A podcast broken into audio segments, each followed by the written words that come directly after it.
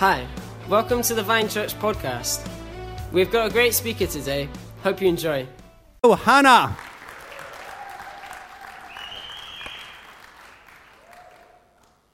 Good morning, Vine Church. How are we this morning? We're good. Do you know, I wasn't going to say this, but when I see that, um, when I see the reflection, we were looking for an image during the week. I bought fake tan this week, and um, forgetting that I'd already had fake tan on.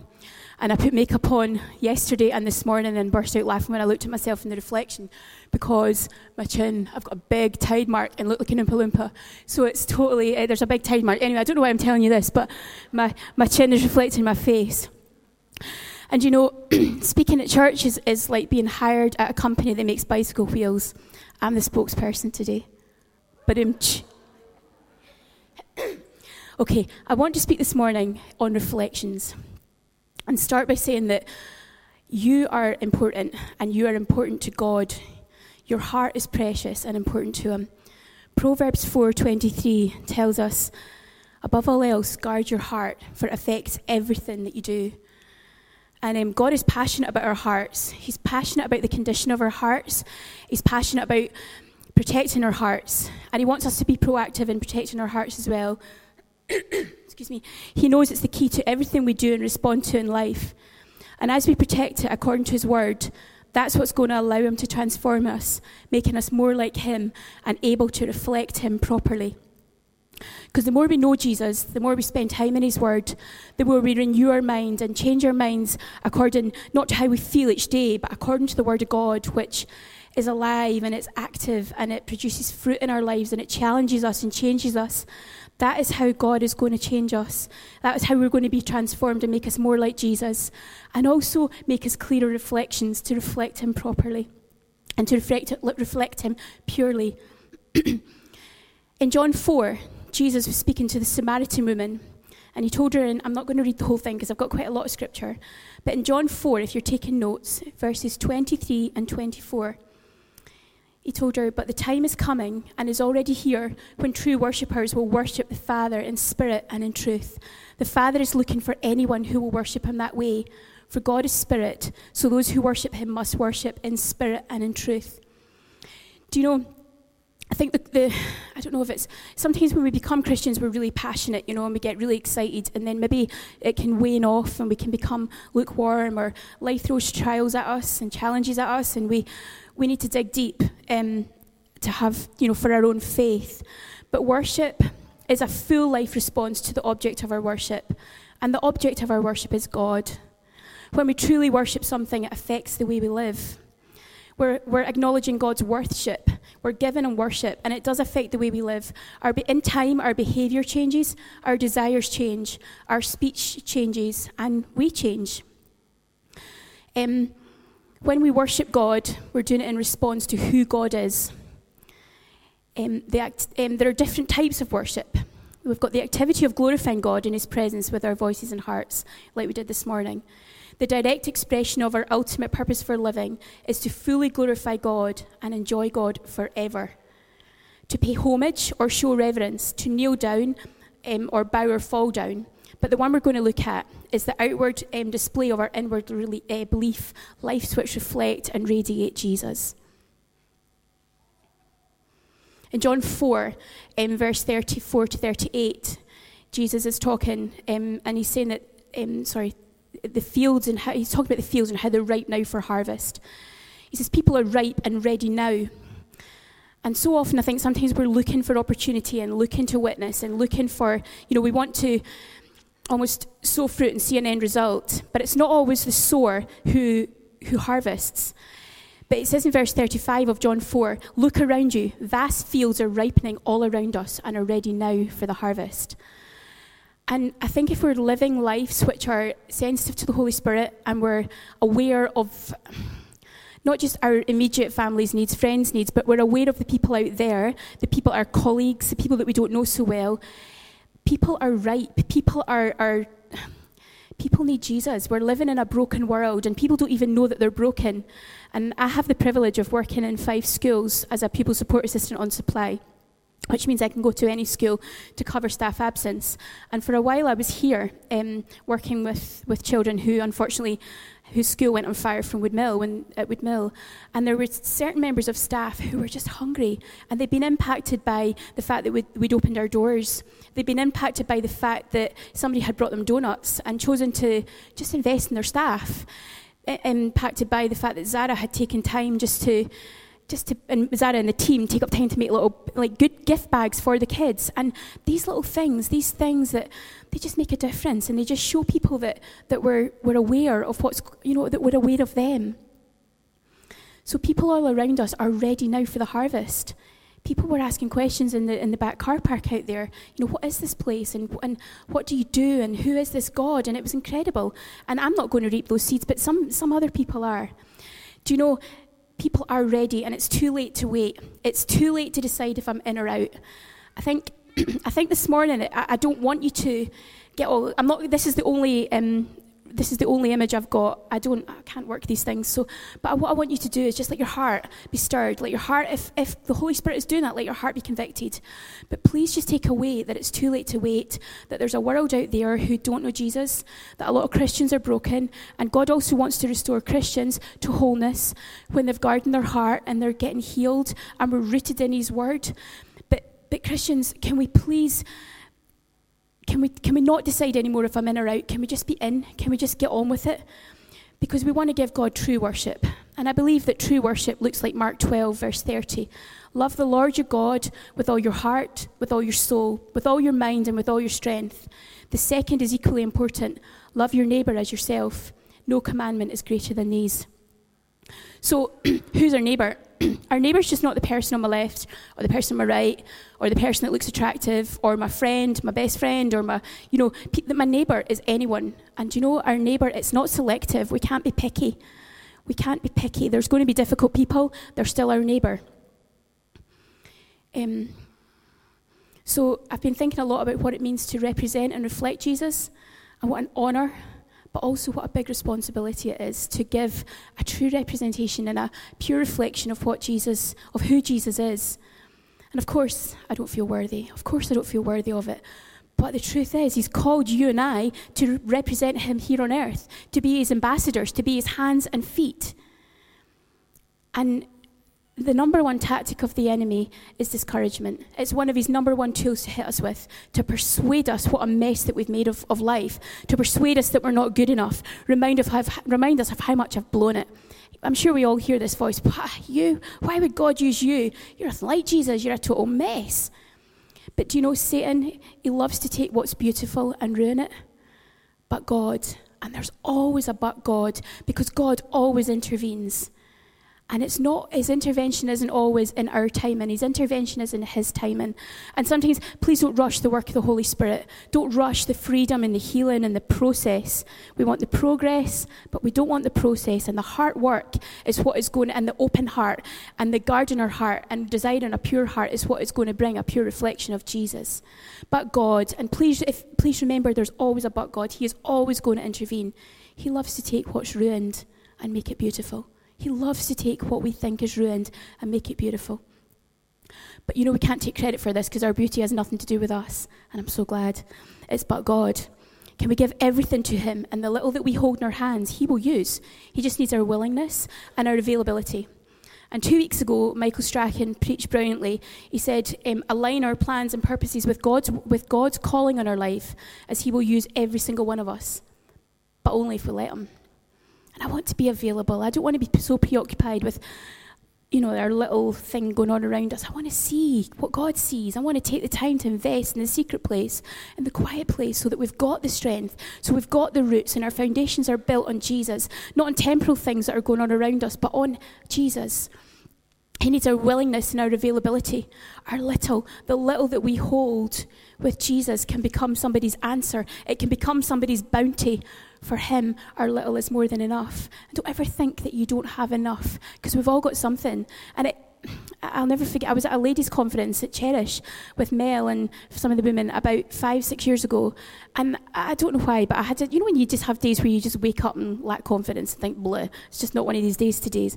But somebody smiled at me and I thought, thank you, God. And it just changed, it just lightened the mood. And all it was was a smile and it was enough.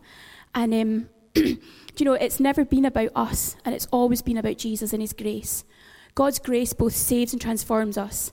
There's so many aspects of amazing grace. We're forgiven by grace. There's nothing we can do to earn our salvation. It's a free gift from God. But we can't forget that the same grace that saves us also transforms us from the inside out. We can't forget, forget that grace both saves us and it empowers us. Where we were previously powerless to walk in righteousness, grace enables us to walk like Jesus. And God's grace is for each of us. God's grace is for you, for you, and for you, and for me. Grace never condemns us. Grace protects us and draws us. And if we allow it to, it changes us. Grace heals us and draws us to the heart of the Father. But to receive grace and have clutter free minds and hearts, we've got to identify what mindset am I holding on to? What am I holding on to that can't hold this new revelation that God wants to pour into us? Because God wants to, He wants to pour new wine into us, but He can't do that if we're an old wineskin. He can't pour anything into us if we're holding on to what was, or we're clinging on to a memory, or we're clinging on to yesterday. Can we just come before God and remember that there's no condemnation in Jesus? That He's never going to point a finger at you, and He will highlight things in our lives, and He might do it through our spouses. He might actually do it through our children, which He regularly does to me. But, and He might do it through our friends, but but when he, he, wants to change us and he wants to make us more like Jesus, he wants us to be willing to realign to be more like Jesus. And it's not a row, it's grace. Grace moves us on. So allow the Holy Spirit to, sh- to show you what you're holding on to that can't hold that new revelation that God wants to pour in. Because do you know, we've been chosen to declare God's victory into other people's lives as well as our own. It's not about us. But when I realized that, it challenged me. And then I felt shame because I wasn't doing that. I felt really inferior because I was living for, I don't, I don't know if I was living for me, but I was living in circumstances. I was living in, you know, busyness in family life with four children, busyness in self employment, busyness, just, just busy, but not always fruitful. So I felt inferior because I wasn't walking in victory personally. And I knew I was called to declare God's victory into other people's lives. But sometimes just like a day at work or a day at even coming here on a Sunday, you know, it was like, oh, okay, I can do this, but but it's I don't know if I'm enough. I don't know if I don't feel victorious. How can I be victorious for somebody else? How can I but then I realized that I spent too long worrying and controlling things to secure a positive outcome. I'd focused on our lack or Stuart's got his own business and we'd put bills out and these bills, some of the, we needed these, this money and it's been quite a long six months. And sometimes these bills weren't getting paid for six weeks. And our kids have been ill, they've had sickness bug and chest infections and viruses. Like we've been off school, the schools have been back nine weeks and we've been off for six of them, on and off. And it's been challenging, it's been really difficult. But I felt like God said, Gill, that's not an excuse. You can I've made you victorious. It's not dependent on your circumstances, it's dependent on the condition of your heart. I felt drained and anything but victorious, though. So then I thought, well, if I'm not doing it or living it personally, I'm a hypocrite and a failure. But actually, I felt a strong correction and a boot up my backside, telling me when I, like when I felt that, because self pity doesn't get us anywhere. And just like the rest of us, I believe that my intentions are good and I live from good motives and try my best. But it's to try in, your strength and our strength. It doesn't get us anywhere, bless you, and it doesn't achieve anything. Um, but hadn't been free, and Jesus died to give us freedom. He died so that, you know, when, when where the Son sets free is free indeed. And I don't want to take back, I don't want to become independent. So I wasn't living in the fullness of life that Jesus died for. But you know, the Holy Spirit, and this is what I mean by His grace and His kindness and His goodness, He spoke four gentle and simple words to my heart. And it was at four o'clock one morning, about three weeks ago, and He said, Gill, control. You can't control everything. Control. He said, Gill, control isn't peace. And I want to live in peace, as I'm sure you all do as well. Peace and, and, and contentment and fullness. So I decided to get up, wake up, wise up, and start living to declare his victory into other people's lives as well as my own. Because do you know, friends, we have a defender who's completely able to defend us. But he shouldn't have to defend us from our own inner voice, which I bet can be so self critical. Can we renew our minds and guard our hearts and stand on His word, which is full of life and gives us life? And His word has saved my life. So many times, the Holy Spirit, through other people and through just opening, opening the Bible or doing a Bible study, it's been Psalm 23 you know, and he pursues us with his love. And he lets us rest in green, uh, you know, in, in, green meadows when we need it. He prepares a table for us in the presence of our enemies. Root yourself in the word of God. And if you don't know, if, if you need help, speak to one of us. We're here to help. We want to encourage and, and take other people with us on this journey so that we are strong. And in us being strong, and in us being affirmed, and in us being willing, and we can take other people with us. And we don't have to have all the answers, but if we're willing, we can say, Come and know this God. I don't know it all, but I, I can find out. So today, I'm coming with a song in my heart, a conviction in my bones, and a freedom, which I'm not completely free, but we're working on one day at a time. And you know, every day I have to get up now and decide, well, I'm not going to believe this lie and try and feed this into my kids. I'm not going to believe this lie that says I'm not enough. Because despite all our self doubt, do you know the harvest fields are? They're ready now. Over 125,000 people are dying daily without knowing Jesus. That shocked me. It's 125,000, way too many. And I feel this morning to encourage us all that there, as I've said, there is no condemnation and that we're already a beautiful reflection, but it's time to shine consistently. And before you get out of bed in the morning, so you've got what you need for the day, ask the Holy Spirit for his heart for you and for other people, and deal quickly with negative feelings about yourself. Deal quickly with lies. Bring it to the cross and nail it to the cross. And don't pick it up again and align yourselves with what Jesus says about you. Don't compare yourself to other people because do you know what? The world needs you and you're already a beautiful you. Our identity has to be found in Jesus. so Ephesians 5 14 excuse me, encourages us. Wake up, sleeper, rise from the dead, and Christ will shine on you. Can we live an awake and abundant life right now? Abundant life isn't something we're supposed to be living for, but a position we're meant to be living from, from that fullness in our heart with Jesus, that relationship, that daily encouragement, that time we've taken, and the worship songs that we've sung.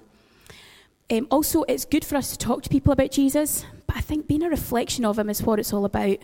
And I don't just want you to hear him, I want you to see him in me. And I think the more time we take, the and the less of us there is, and the more we crucify the flesh, they're, they're more um, the more the Holy Spirit is able to shine through us.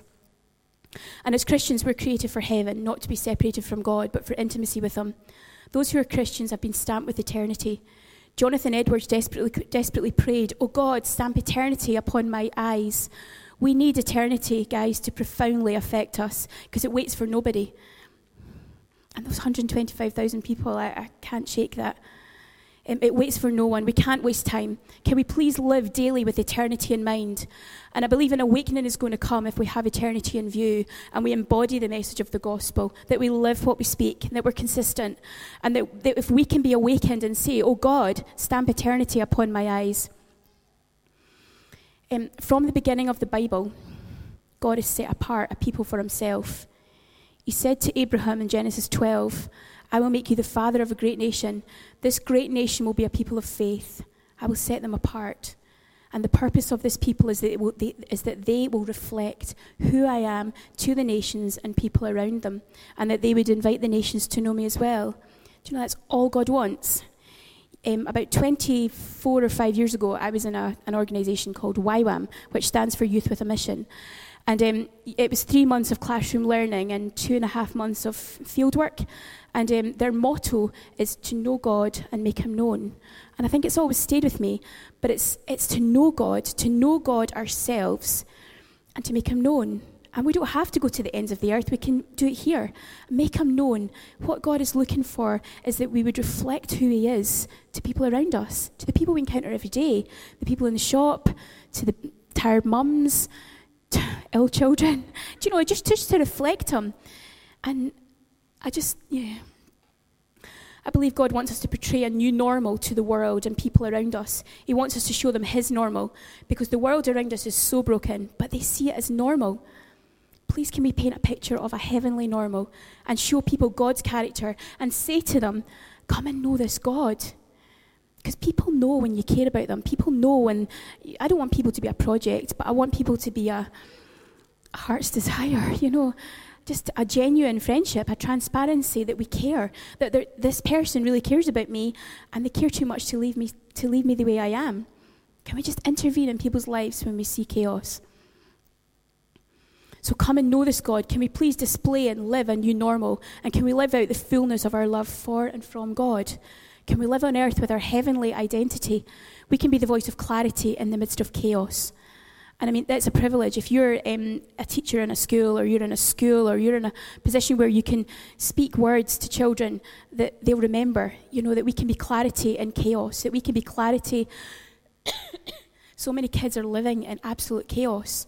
And They're not just at home, but internally. What are they hearing? Can we, um, be, be, can we just, thank you, Andrew, can we just bring clearness and love from Jesus. Because identity is something that God has already given us as believers. Love children of a perfect king. And our life should be free to act from who we are today. Our life shouldn't be striving for who we are, but free, for, you know, in that relationship with Jesus. In John 14, Philip asked Jesus to show him the Father with his own eyes, just as he saw Jesus with his own eyes. He wanted to see the Father in physical form. Jesus tells him, Anyone who's seen me has seen the Father. His whole purpose was to come and reveal the Father.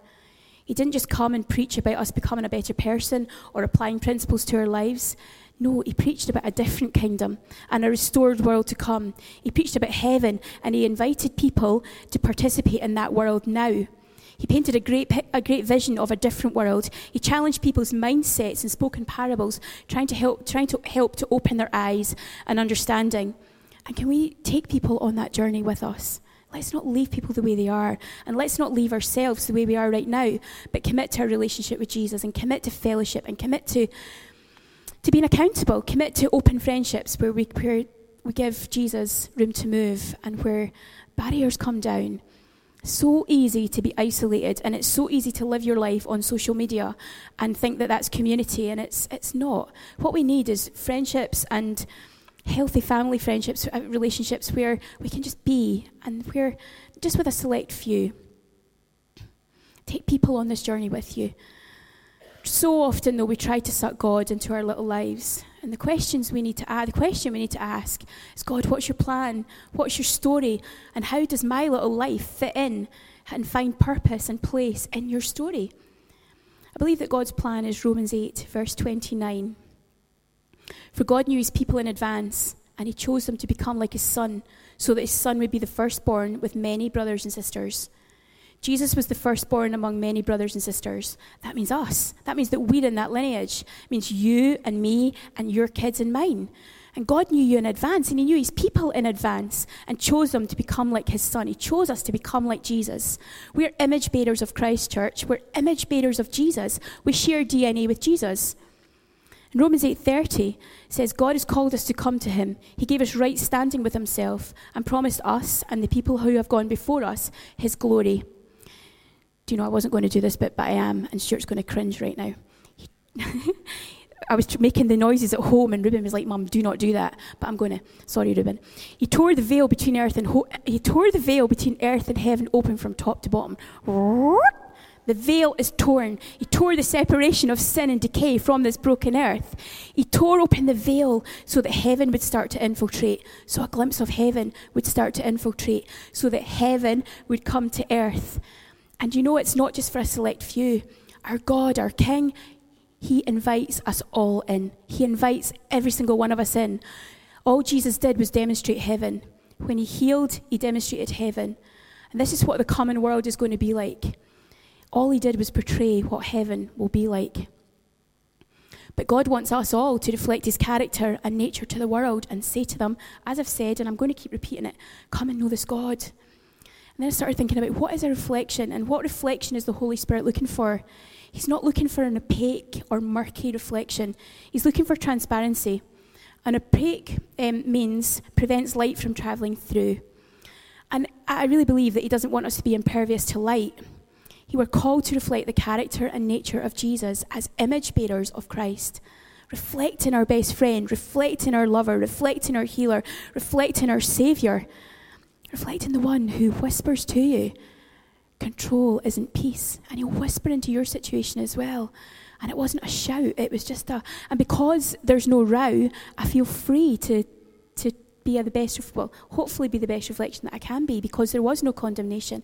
And even when I thought there has been, and even when I felt condemned, it's coming from the enemy, it's coming from me, it's coming from, it's not coming from Jesus, it's coming from not having my identity in Him fully.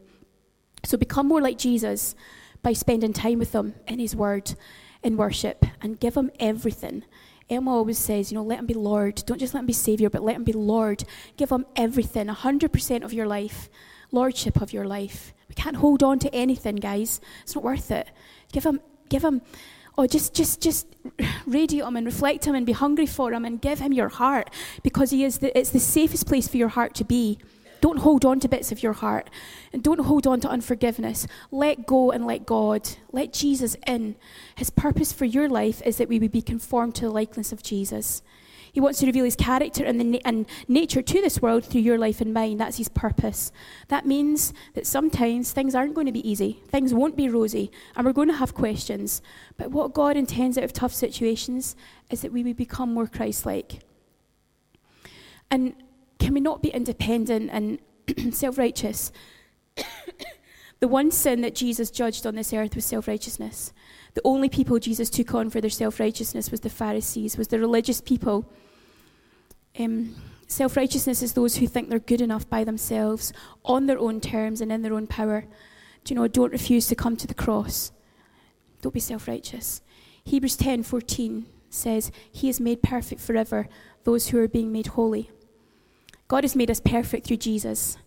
And the reality is, how holy do I feel today? I don't feel at all holy. But because of what Jesus has done, and this is the reality, and his blood, I stand perfect before God. I feel anything but perfect and know what I'm like. And this is when I'd written this, and um, it doesn't apply anymore. But again, I'm just going to say it. I was going to say, I, I, don't, I know what I'm like. Just ask one of my boys, except Milo, because he'll tell the truth. The others are more diplomatic. But you know, kids tell it as it is, and Archie's sitting there grinning like, yeah, mum. But um, um, we, are, we are made perfect in Jesus. Because of Jesus, our lives are hidden with Christ and God.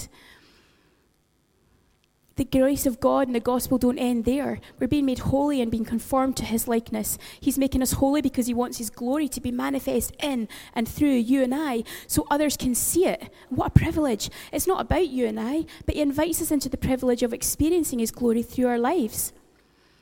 And in all of this, God is, is fighting to restore cre- uh, creation. Colossians 1 12 and 13 says, Thanking the Father who has enabled you to share the inheritance that belongs to God's holy people who live in the light. For he has rescued us from the one who rules in the kingdom of darkness and has brought us into the kingdom of his dear Son. We are rescued from darkness and the brokenness of sin. God's glory manifests in our lives so that others can see and love it too. Creation is waiting to have the Creator revealed. Creation is broken and desperate to experience and see the wholeness of the Creator through your life and through mine. Church, creation needs a glimpse of heaven. Creation needs hope and a foretaste of it through your life and mine. This world that we're in needs hope. All ages need hope. I work in a nursing home as well, um, just part time. And you see brokenness in 95 year olds who, somebody said to me last week, Lass, don't ever have a life of regrets. Stuart and I were talking about that during the week and saying, well, how do you make changes and how do you, I don't want to hit, I'm 44 nearly, I don't want to hit 44 and have regrets. I just want to live um, for Jesus now and bring, be, be hope that people need. Imagine what our marriages would be like if we conveyed to our spouse what heaven is like. Or what if in, your parent, in my parenting I conveyed to my kids what heaven is like. It's important that we speak heaven's words over our children. because children and young people need the life and words of Jesus. They need his promises. Schools are often tough and confusing places, and now more than ever. Please don't compromise on this. We cannot raise, I, there's so much confusion out there, and we cannot raise a confused generation. Receive from Jesus yourself um, so we can speak truth, clarity, and the promises of God to our children. And please pray for your kids and pray for your friends' children. Pray that they will stand strong and that they'll have Christian friendships because what words are they hearing and what's affecting them? I want to affirm them and build them up and put on the armor of God. So, uh, and and just speak God's words and God's promises over them so that they're full of life and they're not hearing condemnation or things that pull them down or slander or, you know, foul language. I want the voice that they hear to be the loud, affirming voice of, of the voice of God. And with your children, so there's no confusion, and I'm learning this, so I'm sorry if I'm not living it, but I, I hope I am. With your children, let your yes be yes and your no be no. It avoids confusion and it sets healthy boundaries and also develops trust and predictability. So if we can say if we say to our kids no, but then we say yes, or we say yes, but then we say no, and if we don't carry through what we say, it, it confuses them and it brings in doubt. Um, that's yeah. So um, and also, sorry, what if at work we spoke, we conveyed to our boss and our colleagues what heaven is like? Let's be heavenly people. Let's be kingdom minded. Let's walk on this earth, but just traveling through it because we know that our home is heaven. God the Father sent, and we're not doing this in our own strength. God the Father sent God the Son to reveal heaven. And God the Father and God the Son sent, sorry, God the Father and God the Son sent God the Holy Spirit to reveal heaven. And God the Father and Jesus and God the Holy Spirit sent the church to reveal heaven. So we have the backing of the Lord Almighty. We're not going out in our own strength in the morning like, hi ho, hi ho. It's off. You know, we're not doing that. We're going with Jesus. Touch the hem of his garment. Fight to get and touch that hem until, until you've received his power. Because when that woman was bleeding, he said, Who touched me? He knew and she was healed. So imagine if we just take that time and we touch Jesus, the number will be changed, the people we encounter will be changed, and who, who, who knows? Can we just, we have the backing and empowering of the Holy Spirit to manifest His kingdom on earth and through our lives. We're not doing this in our own strength, and if we are, we need to stop. The gospel is not an ethereal thing that makes us come to church. The gospel defines us. We are new creations. We are not the old. We are new and we are alive in Christ. Acts 1 verses 6 to 8 says Jesus, says Jesus comes back from the dead sorry Jesus comes back from the dead and reveals himself to his disciples as they ascend to God. The disciples say, Lord, are you going to free Israel now and restore our kingdom? They thought the kingdom would come now and Jesus would click his fingers and transform the world. He told them it wasn't time. He also told them that they didn't need to know times and dates, but they would receive power when the Holy Spirit comes on them. And we also will receive power when the Holy Spirit comes on us. We'll tell people about him in Jerusalem, Judea, and Samaria, and to the ends of the earth. Tell people about him here in your corner of the earth. and you know, it doesn't have to be a full gospel presentation. It can be, it can just be you being you because you are the best you, and you being you is enough. And some people really need to hear this that you are enough, and what you give is enough. Just spend time with them, being filled and being willing to be, cha- just being willing to be filled to overflow. Jesus sent his Holy Spirit and totally transformed to us and transformed us and renewed us, making us new people, that through us the glory of God would be revealed and the transformation of this earth would be pulled towards a heaven reality. Do you know it's called spiritual authority when we embody our message? Let's do it, let's walk it, let's live it. When Jesus came, the Word was made flesh. What if this was made flesh? This really excites me. What if this was made flesh in our lives? What if this was made flesh in the church and the church walked with a spiritual authority? And what if people didn't read or have access to a Bible but could read our lives and see God? This is the privilege, guys, that we have as the church. It's about us joining in and establishing God's intent on this earth. Can we join in the narrative of God and reveal Him? And if we live surrendered to the Holy Spirit, be available um, to Him and aware of His leading, a yielded and surrendered spirit to God's Spirit, Holy Spirit, knows there's sin and it knows there's decay, which is why it's so hungry for purity. Let's hunger for the fruits of the Spirit. Hunger for love and joy and peace and patience, kindness, goodness, gentleness, faithfulness, and self-control. It's from Galatians 5:25. Live transformed and free to live inside of God's story. Sometimes, though, because we're human and we're fallible and we make mistakes and we do it in our own strength and we start the day off with God and we run ahead, we run full steam and we get way far ahead and we think, Whoa, God, you're here. Do you know, we don't live full of love. We don't live full of joy. We don't live full of peace. And I'm talking to myself, don't live full of patience. Stuart will go, Gill. And I'll say, I know. But, um, or some other people say, Gill, mum. I say, I know. But please don't live with peace dependent on your bank balance because it goes up and down. And I know that. or joy based in relationships because people change and so do we. We're inconsistent like seesaws. We go up and down and up and down. So, in closing, how do we access the fruit into our lives? We access it by faith and follow the person of the Holy Spirit. He's on the move and is in the business of renewal. He's working out the redemption of God in a broken world, and He wants to work out the redemption of God in, in my brokenness. Listen to Him, speak to Him, bring your sin and weakness before Him, and submit to Him. That's important submission. Be close to people who know Jesus and who are close to Him. People who are just a little further on than you are, and learn from other people. Also, understand that God created me to be more than I am today. I don't really like this, but I'm, I'm knowing it. Never say that's just the way I am. Don't defend who I am today, but pursue who God has called us to be tomorrow. Develop ourselves. Pursuing personal growth is part of being faithful with what God has given us. Have a wee think. What is it that God has made you passionate about? And what is it that God reveals His glory through in your life the most? That thing. When you do that thing, there's something of God in it. You touch something and it turns to gold. It's the grace of God on it. Find out what that thing is, and then when you find out, invest in it. Find others who've got that same grace and ask questions. Questions are really good, except if you're with Milo and he's asked you 200 in one hour. But you know, questions are good. It's good to always be a student, and it's good to always learn. Very last thing, you've been so patient. Thank you. You have more capacity than you think you do. I've got more capacity than I think I do. I've learned that although our capacity can be stretched and it can be painful, we have more capacity than we think. The Holy Spirit has given you gifts and depositing things inside of you and me so we can go and transform this world. We can go and transform the, the, where God has put us. God has a purpose for you to be like His Son and represent heaven and reflect Jesus here and now. Can we do it? Can we go? And let's keep going because the enemy can't take what you have or change who you are. You belong to Jesus. And although your giants might seem big, the name of Jesus is bigger. The name of Jesus is huge. Speak the name of Jesus over situations. Speak the name of Jesus over your family. Plead the blood of Jesus. And remember, the same power that rose Jesus from the grave is living inside you. Okay, thank you so much, church.